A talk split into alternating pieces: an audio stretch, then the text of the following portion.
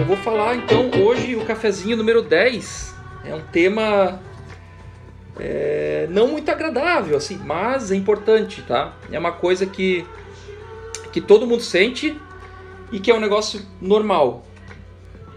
Falei certo? Zanza de Souza? Tá ok. Então o medo, gente, ele é longe, assim, de ser um sinal de fraqueza ou um sinal de covardia. É uma reação, assim, involuntária, natural. Todos sentem isso.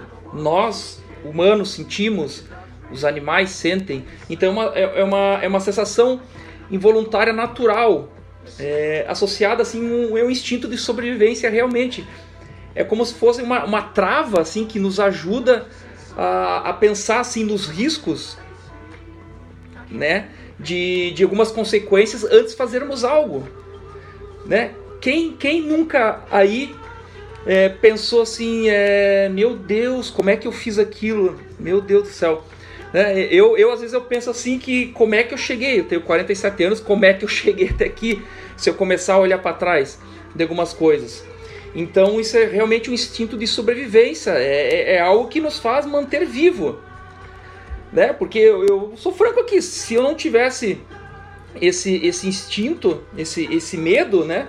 Que é algo natural, como eu falei, eu provavelmente quando eu tinha uns 3 anos, eu comecei a caminhar, sei lá, por aí, eu já tinha me jogado de cima da casa, algo parecido, para ver se eu consigo voar. Então é algo natural. Eu vejo pelos meus gatos aqui em casa. Eu tenho 3 gatos e moro num prédio, e eu não tenho tela na sacada.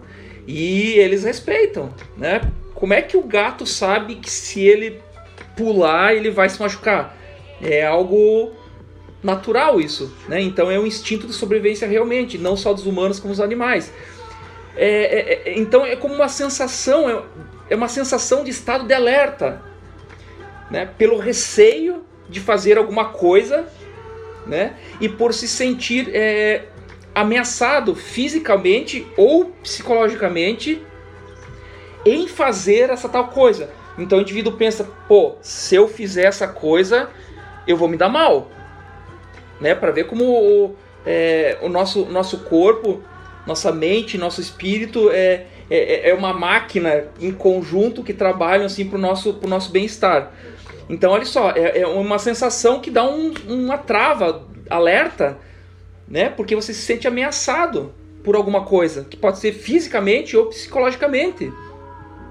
Né? Fisicamente, como eu citei o exemplo dos gatos aqui, de se jogar e se machucar, né? Ou psicologicamente. Por exemplo, eu conheço pessoas, mais de uma, que tem pavor de baratas, né? E, pô, a gente sabe que... Eu não sei qual é o peso da barata, mas a gente tem, sei lá, quantas vezes o peso da barata. E simplesmente você pisa nela e acabou o problema. Então é algo temeroso psicologicamente falando. Isso afeta muito, né? E existe assim, o medo... Né? Quem aqui deve estar pensando aqui, ou já pensou alguma vez na vida, meu Deus do céu, como é que eu fiz aquilo? Né? Façam esse exercício para vocês. Então, o que não te impediu de fazer aquilo antigamente, e o que te faz pensar que hoje, meu Deus do céu, como é que eu fiz aquilo? A resposta eu vou dar logo para vocês ali, onde que surge esse nível de você, essa ressignificação das coisas. Eu vou citar para vocês, vou explicar para vocês logo mais. Mas pensem assim, meu Deus, como é que eu fiz aquilo? Tá? Então a resposta anterior do medo, ela é muito famosa. A resposta anterior do medo, o Brasil é o número 1 do mundo. Tá? Estou falando de ansiedade. Então, na ansiedade, a pessoa ela teme por antecipação o encontro com a situação, né? Uma situação, por exemplo, voar de avião, né? Ou objeto que possa lhe causar algum mal, né? Existem N tipos tipos de medo que fazem desencadear numa escala que vai da ansiedade até o pavor, né? Então a ansiedade é uma antecipação desse medo. Então o medo, falando nisso, falando já de ansiedade, que é uma doença que o Brasil é o número 1, o medo ele pode se transformar numa doença que é a chamada fobia. Quando passa, daí, enquanto tá tranquilo ali, beleza, um medinho aqui, um medinho ali, beleza. Mas quando passa a atrapalhar a vida dessa pessoa nos quesitos, nas relações sociais, por exemplo, começa a comprometer esse indivíduo nas relações sociais, né? Daí já se torna uma fobia. São N tipos de fobia, que é daí a escala máxima do medo, né? Tem gente que, por exemplo, tem pavor de andar de avião, e isso atrapalha a vida da pessoa, impede a pessoa conhecer outros lugares, às vezes até ela trabalho, né? Então, a ansiedade é uma antecipação do medo, certo? E como é que eu faço, Cláudio, como é que eu faço para eu sentir menos medo, para eu ter mais coragem? Agora eu vou falar, eu vou entrar nesse quesito aqui. Ter coragem, gente, não é não sentir medo. Pensem comigo. Coragem não é você não sentir medo. Coragem é você agir apesar do medo. Compreenderam a diferença? Não é porque o indivíduo tem coragem que ele não tem medo. Ele pode ter medo, mas ele age apesar desse medo. Ok? Então, o primeiro passo para você compreender isso, esse negócio do medo, é a mais fácil de todas, porém a mais difícil. Admitir o medo, né? Na pessoa que não admite o medo, ela vai seguir com o medo dela o resto da vida. O resto da vida esse medo vai atrapalhar a vida dela, tá? Participação especial hoje aqui, ó. Aí, ó.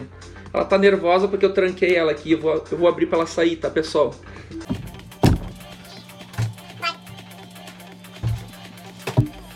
Ao vivo essas coisas, gente. Ao vivo essas coisas. Vamos lá. Não, ela tava aqui desesperada, só me rodeando e ela ia começar a fazer um escândalo. Exatamente. O Ivaristo conhece essa gata. O nome dela é Macumba, tá? Então vamos lá. Então a primeira coisa é admitir o medo. Você admitindo o medo já é um grande passo, tá? A segunda coisa é cultivar pensamentos positivos, tá? Pensamento positivo é preciso acreditar, pensar, verbalizar essa positividade. É muito importante essa parte de você verbalizar. Você precisa falar essa coisa positiva. Você precisa falar com o seu corpo, você precisa falar com a sua voz essa coisa positiva, para ela não ficar dentro de você apenas. Então eu preciso primeiro acreditar, pensar e verbalizar essa positividade, certo? Porque se você começar a não pensar positivo, porque é muito fácil hoje, gente. A gente sabe que a gente é contaminado, é bombardeado diariamente. É só ligar. Eu ia fazer assim, mas isso aqui é os antigos, né? Hoje é apertar assim, ó. Você liga uma maquininha retangular assim que te joga informações negativas sempre, porque é com isso que elas ganham dinheiro.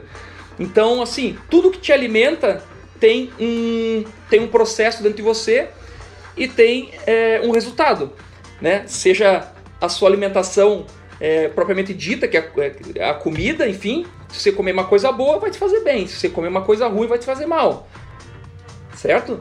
E as coisas que você se alimenta, as informações que você se alimenta, também. Tem coisas que você se alimenta que vai fazer bem, tem coisas que você se alimenta que vai fazer mal. Então presta atenção com isso, tá? Cuidado com isso. A outra coisa que eu tenho para falar para vocês. Então a primeira foi admitir, depois pensar positivo. E essa aqui é muito importante, conversar. Você não pode trancar isso para você com 7 chaves, você precisa conversar. Entrando num parênteses dentro disso, não sobre o medo, mas dentro disso que a gente está conversando, vocês já viram essa ferramenta nova do Instagram? Que se você for lá nas hashtags e digitar ansiedade ou depressão, o Instagram vai te jogar para uma outra tela e vai te perguntar algumas coisas, né? Se você até vai te encaminhar para algumas pessoas se você quiser conversar. Eu achei bem interessante isso. Fecha parênteses, tá? Então, por que que é importante conversar? Você precisa desabafar. Você desabafando, você tira alguns quilos das tuas costas, né? Seja com um amigo, seja com uma pessoa de confiança, certo? E importante, em casos um pouquinho mais extremos, terapeutas. O terapeuta, gente, ele não vai dizer para você o que você deve fazer da tua vida. Ele vai fazer você pensar o que você deve fazer da tua vida. Ele vai te auxiliar em que coisas, ações, pensamentos, o que você vai fazer, você mesmo vai descobrir. Às vezes até você pode fazer aquela pergunta, como é que eu não pensei nisso antes? Simplesmente porque o terapeuta, ele vai te conduzir, né? Perguntando aqui, tá, eu já vou falar de óleos essenciais. Calma, estamos chegando lá. Olha a ansiedade, ou olha o medo de eu não falar de óleo essencial. Então assim, um terapeuta, o que ele faz? Ele vai ter que fazer uma dessensibilização. Como é que é isso, Cláudio? É construído, eu falei anteriormente aqui, existe uma escala do medo, tá? Que vai de uma leve ansiedade até um pavor.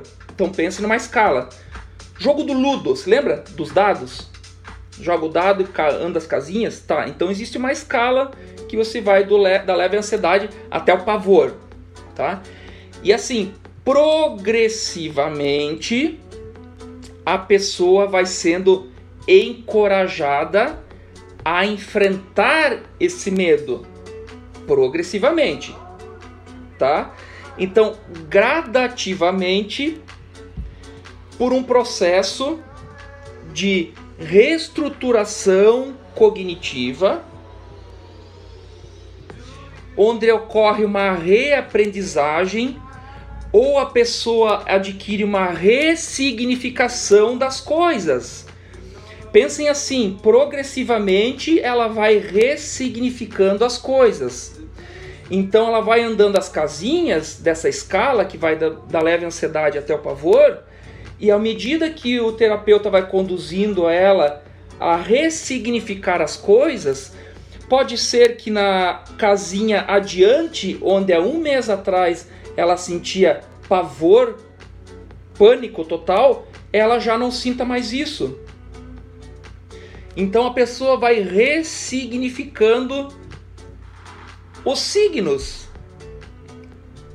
vai ressignificando os sinais, vai ressignificando as coisas que outrora apavoravam a pessoa, e agora ela já não sente mais tanto pânico, tanto medo, sente o medinho. Então assim, progressivamente, o terapeuta vai conduzindo a pessoa a pular de casinha em casinha até o resultado que a pessoa olha assim, que bacana.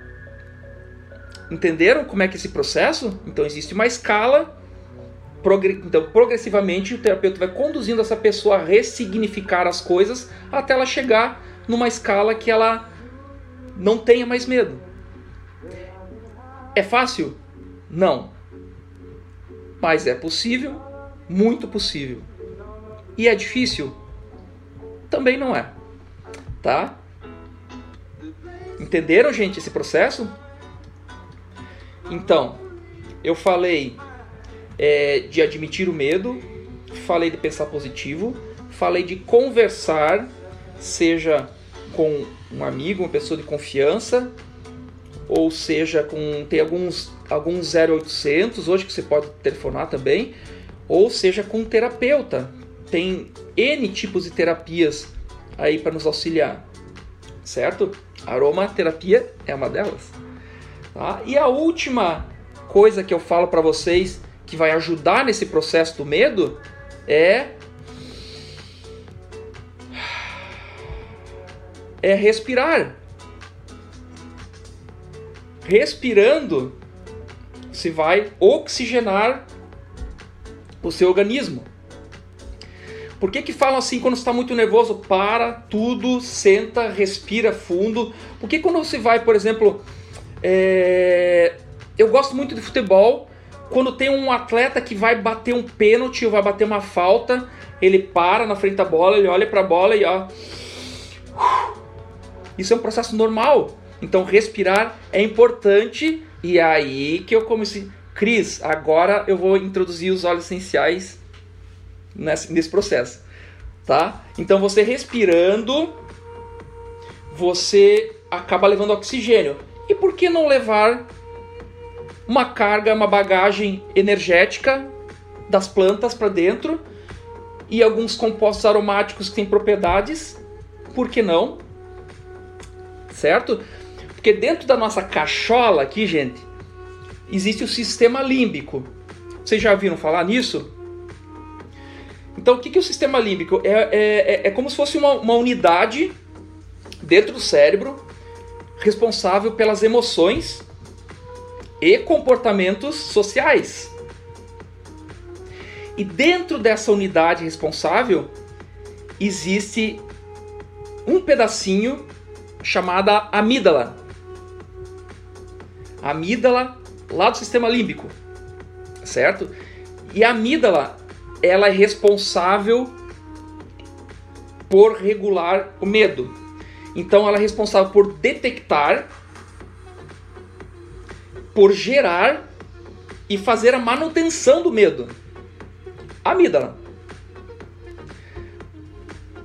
Entenderam? Então existe o sistema límbico e dentro do sistema límbico tem uma partezinha chamada amígdala que é responsável pela detecção, geração e manutenção do medo. Certo? Quando essa amígdala, a lesão dessa amígdala, quando ela está lesada, a pessoa tende a não sentir medo. Porque, como eu falei antes, ela é responsável pela detecção, geração e manutenção. Então, se a amígdala está lesada, a pessoa é meio destemida. Isso é um perigo. Certo? E se ela está aumentada, por exemplo, é o contrário. Daí, quanto mais ativada essa amígdala, pânico de qualquer coisa. Tipo, gente, eu morava em cima de um... Eu morava num apartamento antes, que morava uma pessoa esquizofrênica embaixo de mim. E eu deixava cair uma caneta no meu chão e ele começava a quebrar o apartamento dele. Olha como as... Um processo muito louco. Vocês entenderam? Temos o sistema límbico, que é responsável pelas emoções e comportamentos sociais. Dentro do sistema límbico, temos a amígdala, que é responsável pela detecção, geração e manutenção do medo. Então, se essa amígdala está suprimida, a pessoa ela fica mais destemida. Agora, se ela está aumentada, a pessoa fica com mais medo. Então, é aí que os óleos essenciais, é essa chavezinha que os óleos essenciais vão trabalhar. Tá? Você respirando esse óleo essencial através de um difusor. Você respirando esse óleo essencial através de um spray. Vamos ver se dá pra ver aqui. Através de um spray de ambientes. Ou você respirando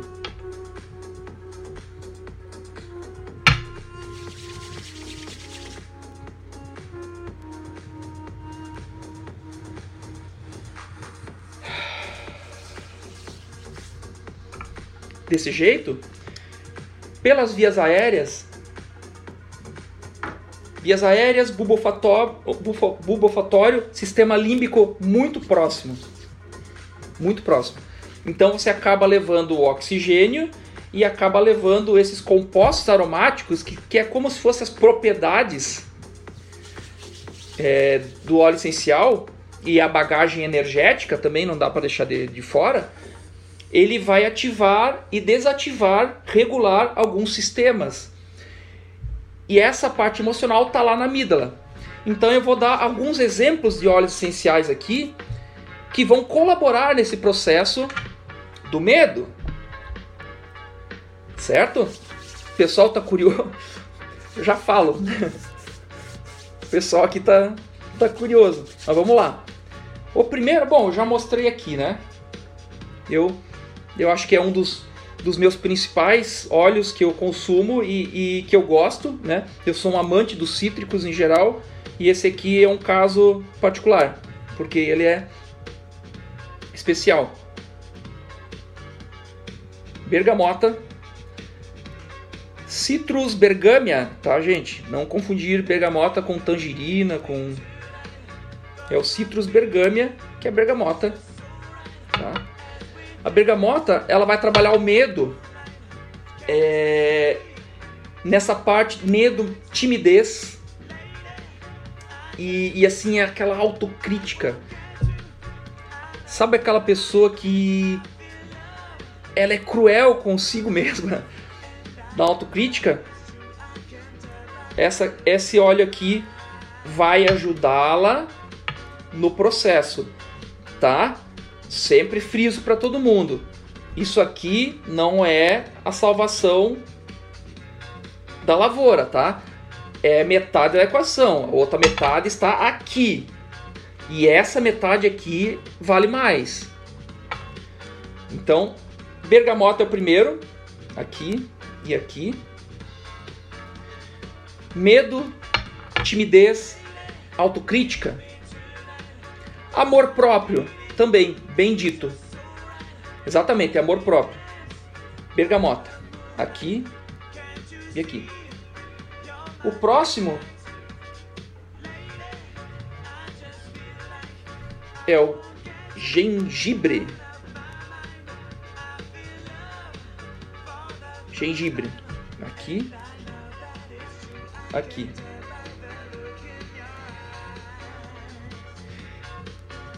O gengibre, assim, a característica dele, holisticamente falando, é um medo um pouquinho diferente da bergamota. Lá era medo e timidez, autocrítica. Esse aqui é um medo com raiva. Então, esse aqui é o óleo do poder pessoal, tá? De novo, é metade da equação, ele vai ajudar no processo. São anos, 6.000 anos de uso, tá? O próximo óleo, assim como o gengibre, muito usado como tempero, que é esse aqui. Tomilho. Thymus vulgaris. O tomilho só tem que tomar cuidado na hora de você passar na pele. Porque ele é considerado um óleo quente por causa do fenol dentro dele, então ele pode causar uma irritação. Então esse óleo sempre tem que carrear, gente, sempre tem que fazer diluição, tá? Então o que o tomilho faz? Aqui, tomilho para vocês.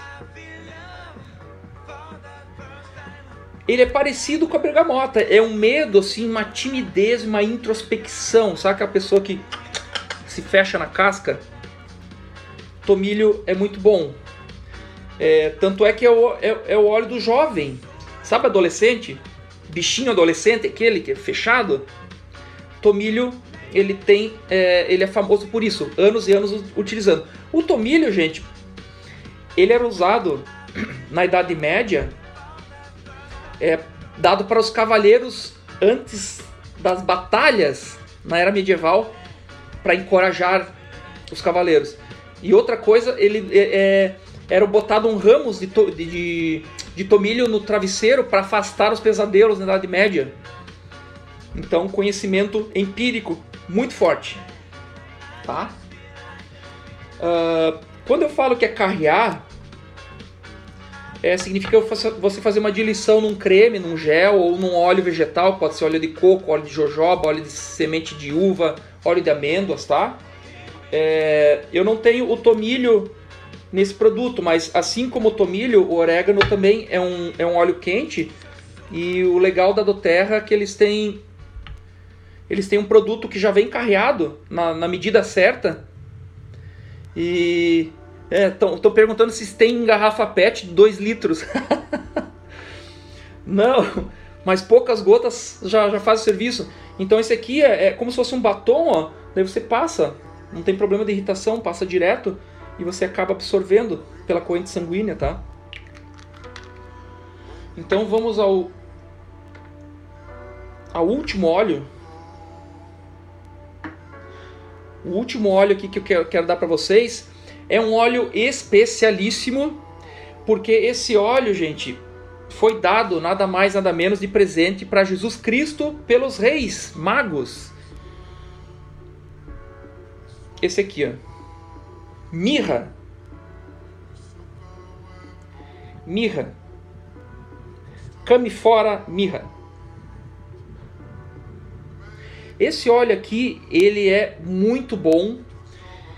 Ele ajuda muito na reflexão, e isso é importante, a reflexão até para você admitir algumas coisas. Então você fazendo uma reflexão, você admitindo algumas coisas, você ameniza o medo, correto?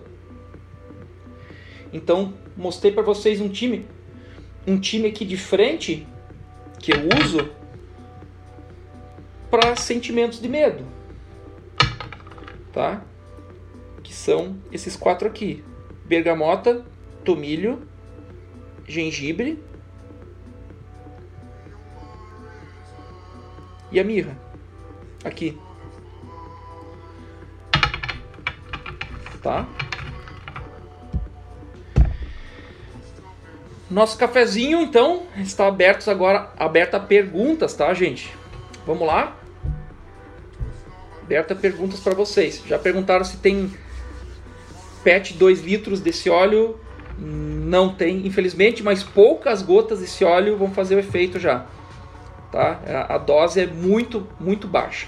Pra você ter uma ideia, num vidro desse aqui de 15 ml, são 330 gotas em média, então isso dura pra caramba. Tá? A Cris, aqui, minha amiga, está perguntando se existem outros óleos que trabalham medo. Sim, existem outros óleos que trabalham medo. Existe uma lista de óleos que trabalham medo. Mas eu gosto muito desses daqui, né? Por isso que eu resolvi citá-los, né? De exemplo para vocês. A Vanessa... Pode usar mais um óleo junto? Pode, sem problema nenhum. Sem problema. Por exemplo, você pode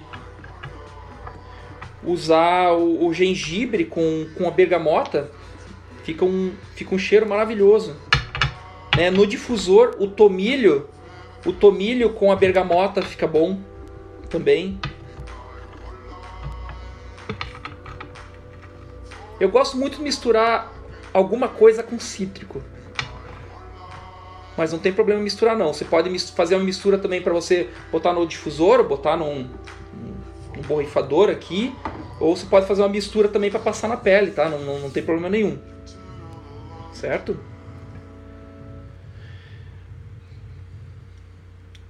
Manuela, se usar... a lavanda pode ser usada no caso de... Sim, a lavanda... vai ser usada assim para você deprimir alguns canais ali no sistema límbico, causando relaxamento. Então, às vezes, você relaxando, você deixa de sentir medo. A lavanda também é importantíssima. Nesse caso, a lavanda ela tem acetato de linalila e linalol, igual aqui a bergamota, tá? A bergamota, inclusive, tem um cheiro de... Você olha assim, é uma lavanda com limão siciliano, parece o cheiro. Então, pode usar lavanda sim, tá? Tem alguns óleos aí. O Neroli é um óleo também. A lavanda, a Salvia Esclareia, tá? Alguns óleos assim. Perguntas, pessoal? Lembrando, né, que esse vídeo, para quem entrou agora, eu vou subir ele para o IGTV mais tarde. Tá certo?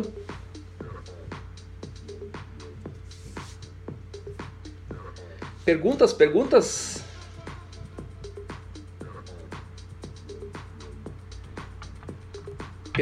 pessoal? Aqueles que estão entrando, eu vou subir o vídeo mais tarde, tá? Algum óleo para criança com 1 ano para relaxar? Para relaxar, sempre através de fusão, tá? Ou você vai botar na gotinha, na roupa de cama dela. Jamais vai passar na pele, né? Ou você vai fazer a pessoa ingerir. Tá? Existem produtos, a Doterra, existem produtos específicos para criança que ele já vem carreado, que eu digo é diluído, que é mais ou menos esse aqui. Ele vem uns bastãozinhos que você usa na criança, já é um produto já específico para criança, tá? Mas a lavanda é uma delas que pode fazer muito bem a criança. A mirra, o olíbano, que assim, criança, depende do comportamento da criança, depende do que ela está passando, depende se ela dorme ou não, depende se ela brinca ou não, depende se ela mora numa casa com quintal ou apartamento, então tudo isso tem que levar. Então, algum óleo para criança com 1 ano para relaxar, ter um sono tranquilo, pode ser uma lavanda, tá, Vanessa? Para o estresse emocional...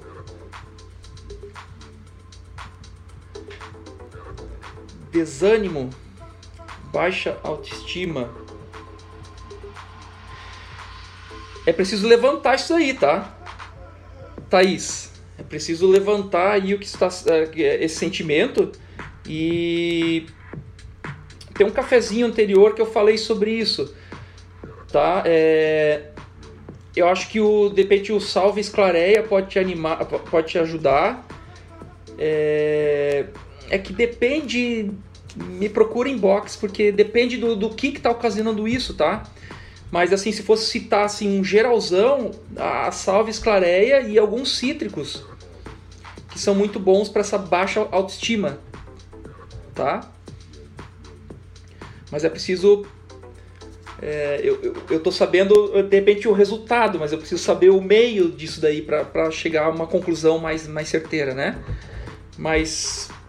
Em geral, sálvia, né, e a Salvia Esclareia para mulheres, o patchouli para homens e os cítricos em geral. Tá? Gratidão, Thaís.